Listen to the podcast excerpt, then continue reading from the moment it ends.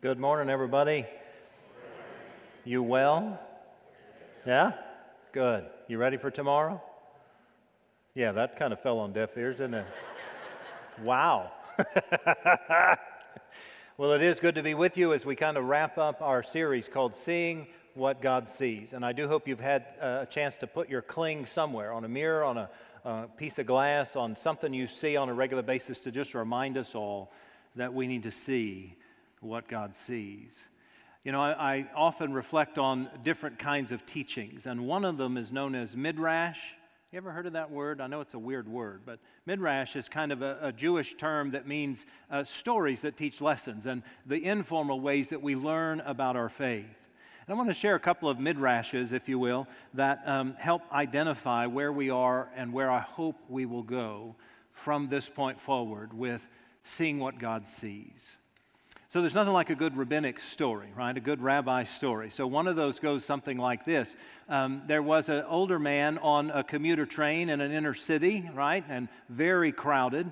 There was a young man standing next to this older gentleman on the commuter train, and, and the young man said to him, uh, I'm sorry, sir, could you tell me the time? And the older gentleman not only ignored him, he kind of looked away and didn't do anything and didn't reflect on it, and certainly didn't offer him the time of day. Well, the young man was a little bit flustered by that, but he, you know, kind of knew this is the city, and, you know, not everybody likes to have a conversation, so he kind of moved on about his business. But the older man had some friends with him on the train, and they were flabbergasted by how rude that he was to the young man. And so they simply said, Why, why were you so discourteous to this young man? All he wanted was the time of day. To which the older gentleman simply responded, If I had given him the time of day, he would have wanted to know something about my life. And if he wanted to know something about my life, he might have wanted to know where I was going, and he might even go down the path of wanting to know what I enjoyed or what uh, we held in common. And if he wanted to know what we held in common, he might in fact want to come over to my house. And if he came over to my house, he would certainly meet my lovely daughter. And if he met my lovely daughter, he would certainly fall in love with her. And I don't need any guy to marry my daughter who doesn't can't afford a watch. We go down those trails, don't we?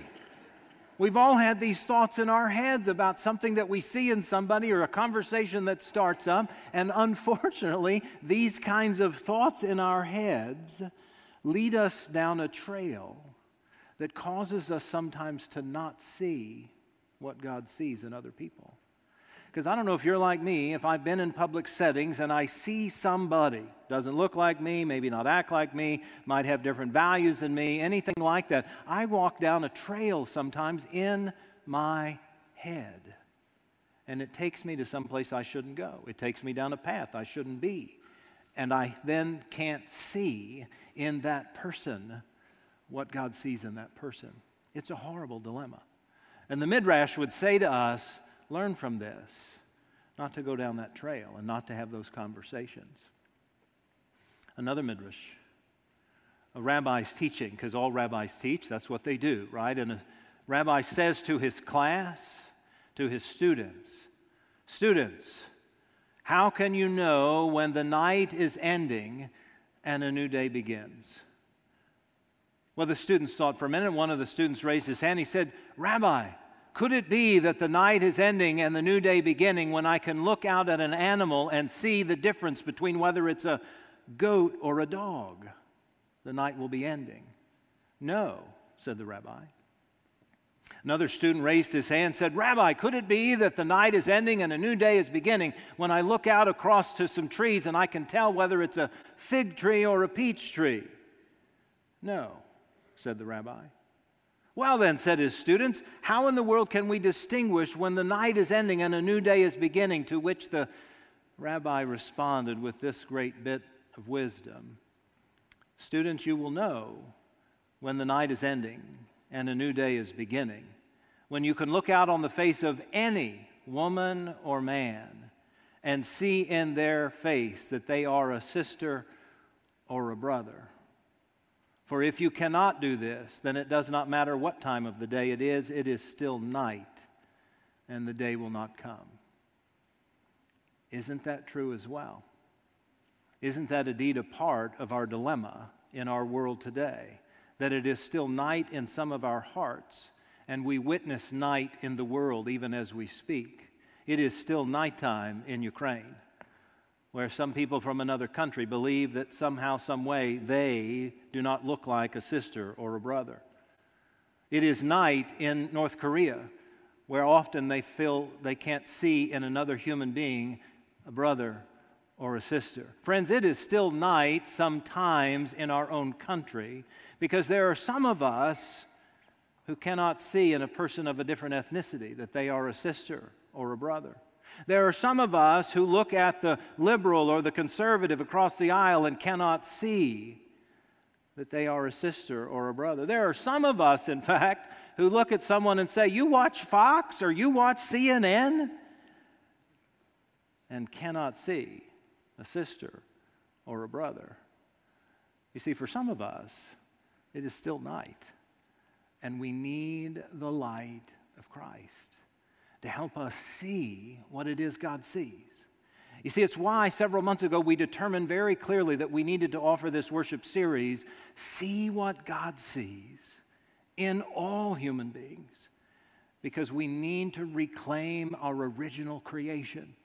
You will remember we started several weeks ago in the book of Genesis, where we discovered in Genesis chapter 1 that all people are created in the image of God. All people, not some, not a few, not a select, all people are created in the image of God.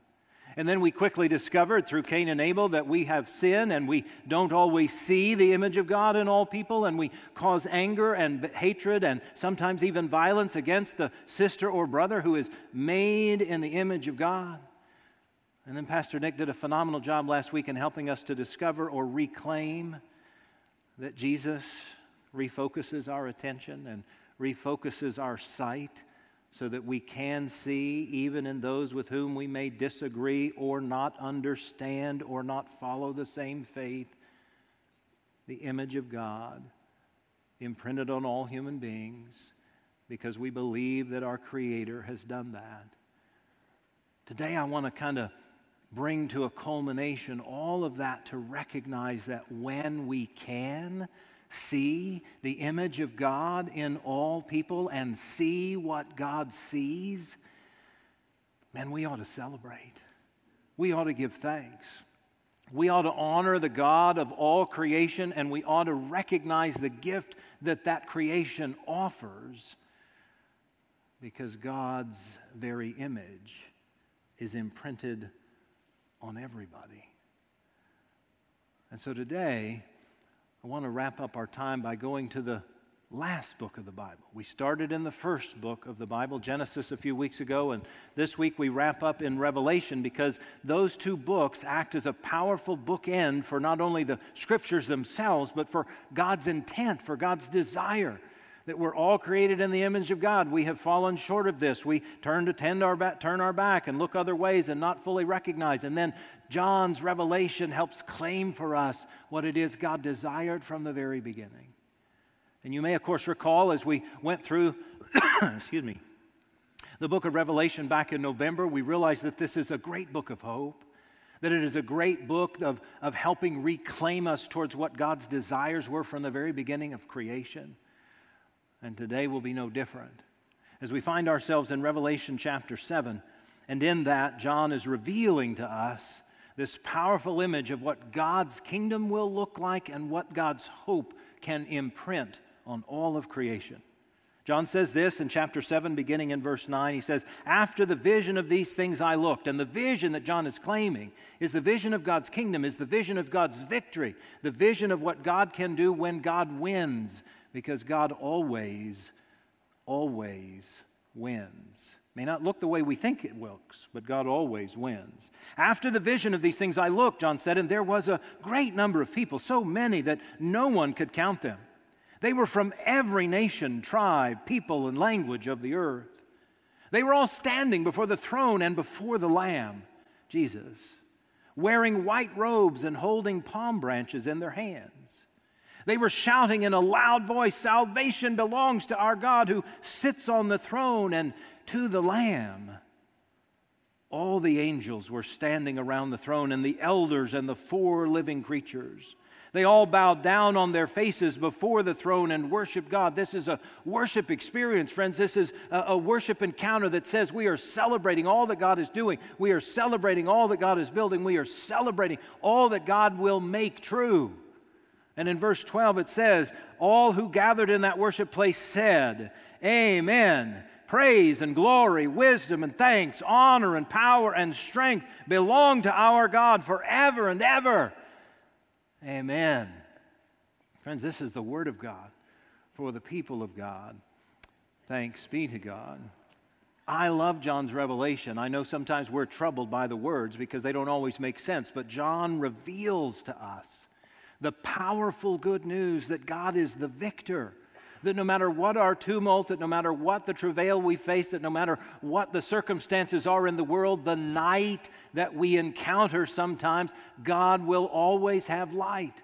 God will always be the victor. You remember, John reveals this in any number of ways in the Revelation, but John chapter 7 is kind of a sometimes referred to as an interlude. And in that interlude, between the seven seals opening and the seven trumpets proclaiming, there's this interlude that says, Man, all is good with the world because God is going to be the victor. And the seals that are being unsealed and the trumpets that are proclaiming are proclaiming God's kingdom. And they're making known God's desires. And they're recreating all that has been broken. And they're offering the healing for the nations that will create what God desired from the very beginning of time.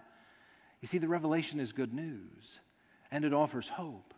And in part, what John is revealing to us here in chapter 7 is that in this worship experience where God is revealing and God's hope is being created and the kingdom is being built, in this great hope, every nation, every tribe, every language, every people are present. Everybody is able to experience this. And a part of what John is acknowledging is this is what God sees.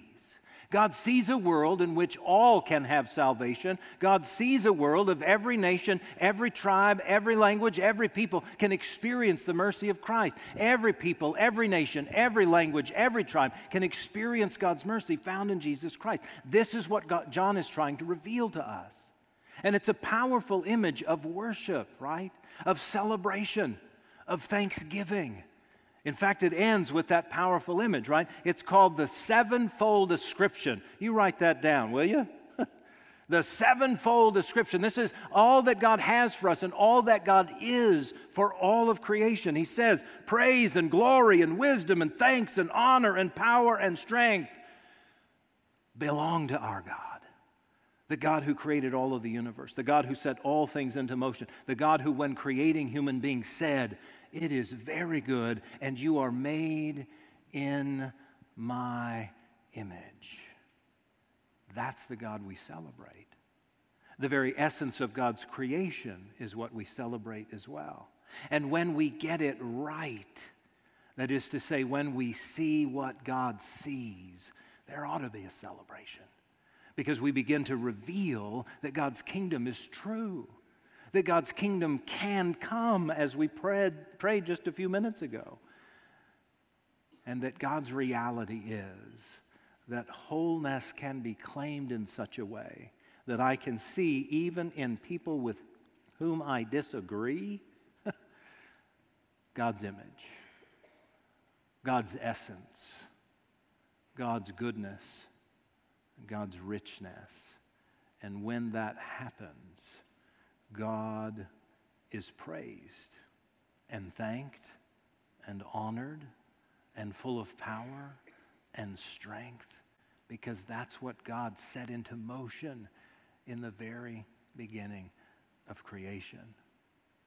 So when we see what God sees, there are at least three things that happen. I'm sure there's a whole bunch of other stuff, but I believe there are at least these three things that happen, and all of them ought to be celebrated. So when we see the Imago Dei, the image of God in all people, one of the first things that happens is that God is honored. Because this was what God's design was, is that we see in other people, even those with whom we disagree, God's image, that God is good, that God is love, and God has that love for all people. That's the beginning of creation. And so when we see that in others, God is honored. Let's celebrate that. The second thing that I believe happens when we see what God sees is that we, followers of Jesus, those who claim Christ as Lord and Savior, we can reach new and more people. We cannot reach people we don't love. We cannot reach people that we don't first at least see some kind of an imprint of God in them. They may not know Jesus, they may not know what uh, faith is, they may not know what salvation is, but can we not see in them, as a creation of God, the richness of who God is and the wonder of what God has to offer? We can only reach people that we think have value. Wow. It means we've got to look at people that don't claim this faith or claim no faith or have strange values or do things that we think are weird, we have to first love them in order to reach them. Because if we don't love somebody, we don't care if they know Jesus, right? If we don't love somebody, we don't care what they know or don't know, believe or don't, we don't care. We are not people who don't care. We are people who love. We are people who express grace and mercy and love. The Apostle Paul got this. He would go to be among people that he fully disagreed with, clearly didn't have the same values for, and in his own conversion recognized that there were people that needed Jesus. I love the way he put it in 1 Corinthians chapter 9. It's actually uh, one of my faith verses and my life verses, but I want you to hear it in a different way than what I memorized it in because I love it from the New Living Translation. It says, Yes, Paul reading and writing to the Corinthians, I try to find common ground with everyone, doing everything I can to save some. I do everything to spread the good news and to share in its blessing. Because Paul knew as a, as a persecutor of Christians, as a killer of people who follow Jesus, he knew in his own conversion that he had been loved by God and that he'd been made in the image of God, and therefore he needed to share this good news with others with whom he might disagree. You see, when we see what God sees, we can actually reach new and more people for Christ. And the third thing that can often happen if we see what God sees is that we build God's kingdom. And this is Jesus' ultimate goal. This is what Jesus came to do. He brought the kingdom with him and he invites us to help build the kingdom for him and with him. It's a part of what we pray in the Lord's Prayer Thy kingdom come, thy will be done, right? And so when we see what God sees in all of the creation, we begin to help build God's kingdom. Because there are two parts to this. One is realizing that every human, every human is created in the image of God. And that's the one thing we hold in common with all of humanity. And then the other is true for those of us who claim faith in Jesus. We recognize that, man, we're a diverse crew. Just look around us, we're a diverse crew, right, on lots of different kinds of levels age and gender and sex and socioeconomic and ethnicity and all. We're different, right? But we hold one thing in common Jesus. And that one thing helps us bind ourselves together. Paul would put it this way to the Galatian church in chapter 3. He said, In Christ, there's no difference between Jew or Greek, no difference between slave and Greek, free, no difference between male and female, for we are all one in Christ. And so, as we build God's kingdom, we begin to recognize that we can find something in common with others, starting at the base level and then we can help bring them into a relationship with Christ, and then we find yet something else we have in common. And all of this ought to be celebrated. Because when God's kingdom is near, when God's kingdom is coming, when God's kingdom is possible, and that needs to be celebrated. It's, it's like a party, right? I mean, I love the way Jesus, in several parts of the gospel, would highlight the building of God's kingdom, the coming of God's kingdom. He would highlight it as a party. You may recall John chapter 2. Uh, there's a, a, wedding at Cana of Galilee, and wine, water's turned into wine, and there's a great celebration. And all of that is an image of what God's kingdom is like when Christ is glorified. We look at Luke chapter 14, and there's this wedding feast that happens, and, and not everybody's invited. And then the host realizes he needs to invite everybody. And as he invites everybody, he realizes how wonderful it is, and there's a great party because the kingdom is coming. And you just go one more chapter further in Luke chapter 15, and you have all of the stories of the lost the lost sheep, the lost coin, and the lost son, sometimes known as the prodigal.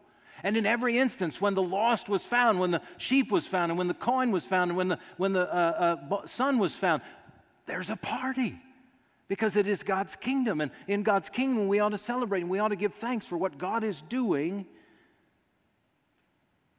through the world seeing others as God sees and the night is turning into day, and the light of the world shines across all when we see what God sees. And what a great opportunity it is for this congregation to do this over and over again. What a great celebration it is to give glory and honor and praise and thanksgiving and power and might and glory to our God whenever I see the kingdom come. Because a part of what we know is the kingdom's not here yet, right? But a part of our desire is that we could help bring that kingdom, that we could help build that kingdom. And, and so every once in a while we see a glimpse of the kingdom, right? And by golly, you know when it happens. I mean, there's like chills up and down your spine when you witness the kingdom being built. There's, there's tears sometimes for me, maybe even for you, of joy when I realize in that moment I experienced the kingdom. And, and man, I just knew all was well and all is in order. And, and God is helping us see what God sees in those moments that the kingdom comes.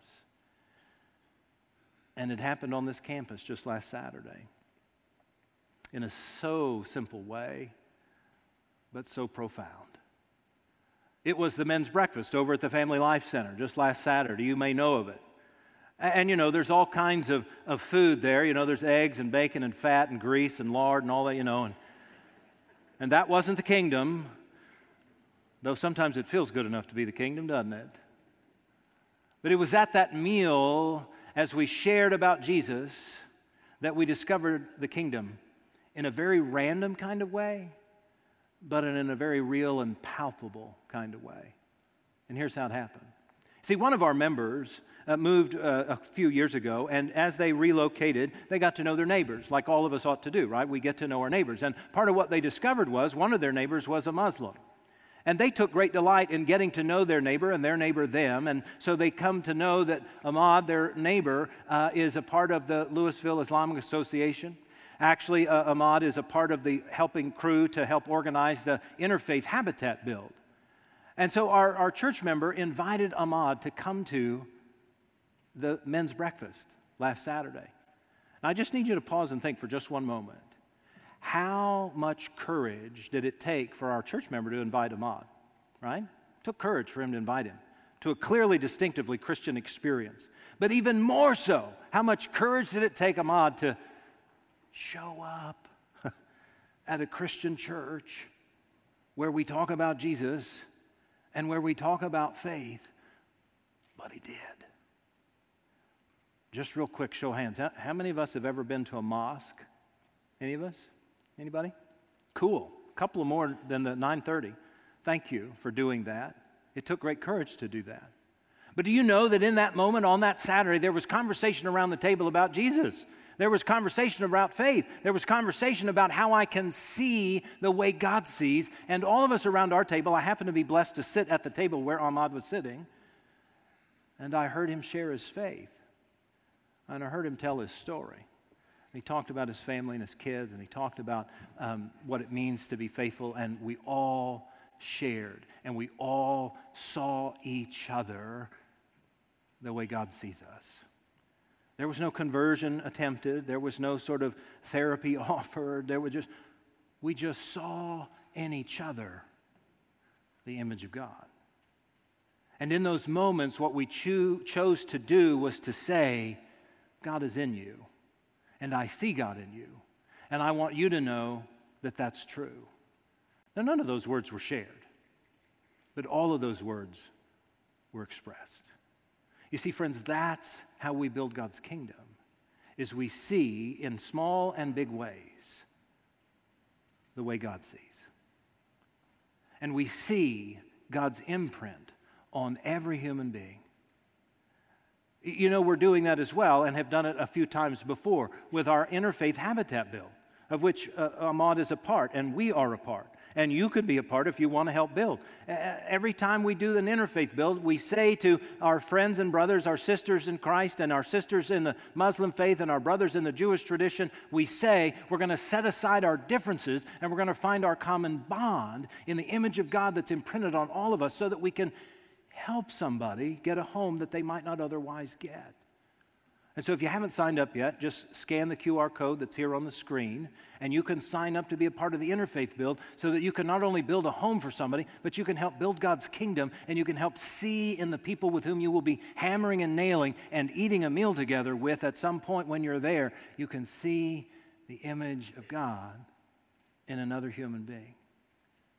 And in those moments, build genuine relationships that will honor God, reach new people and help build God's kingdom.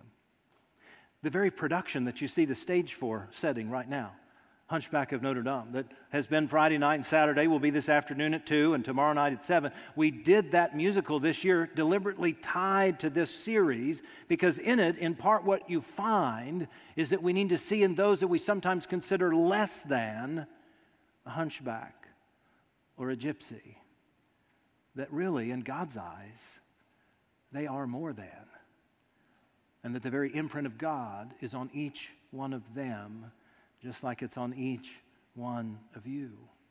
And so, if you haven't signed up, you can certainly scan the QR code. You can just show up today at 2 or tomorrow night at 7, and you can experience in a very beautiful and profound way through music and, and song and, and lyrics an image that God has imprinted on each and every one of us. I'm so happy to celebrate when this happens so happy to honor the God who makes it possible. You know, for over 20 years now, we've had a relationship with Westside Baptist Church, which is a predominantly African American church. And for 20 years, we've had the Rejoice concert, combining with them to help uh, create opportunities for Christian community action and working together with the image of God in all people so that we can help those whose imprint of God is found in them too. What a powerful gift this is, and we ought to celebrate. That's what John's revelation is expressing to us. Is that anytime we're working towards seeing what God sees, anytime we're helping uh, build God's kingdom by seeing the imprint of God in all people, God is honored. People are reached for Christ's sake, and the kingdom is built. And that's what God desired from the very beginning of creation. Let us make human beings in our own image. In the image of us, let us create them, male and female. And friends, what a gloriful, glory, gloriful opportunity it is when we see those moments. We experience the kingdom coming at hand. And we know, therefore, then, that it's possible. Thanks be to God for your creation of that, for your partnering with God in that and for helping to build God's kingdom every single day by simply seeing what God sees. Will you pray with me? Holy and loving God, thank you for creating us in your image. Thank you for making all people in your image. God, give us strength and courage to continue the journey of realizing that that is true. And that because that's true, God, we can offer your love we can be your representatives in the world. We can help build your kingdom every single day by seeing your image in all. God, in these days when there's so much conflict and hate and mean spiritedness and vindictiveness and vitriol, God, we need this more than ever. Then, therefore, let us be those who see what you see, God, and act on it every single day. God, thank you for making that true. Give us the courage and the strength and the hope to make it real. In the name of the one who brought that home, Jesus, who we know to be the Christ, we pray. Amen.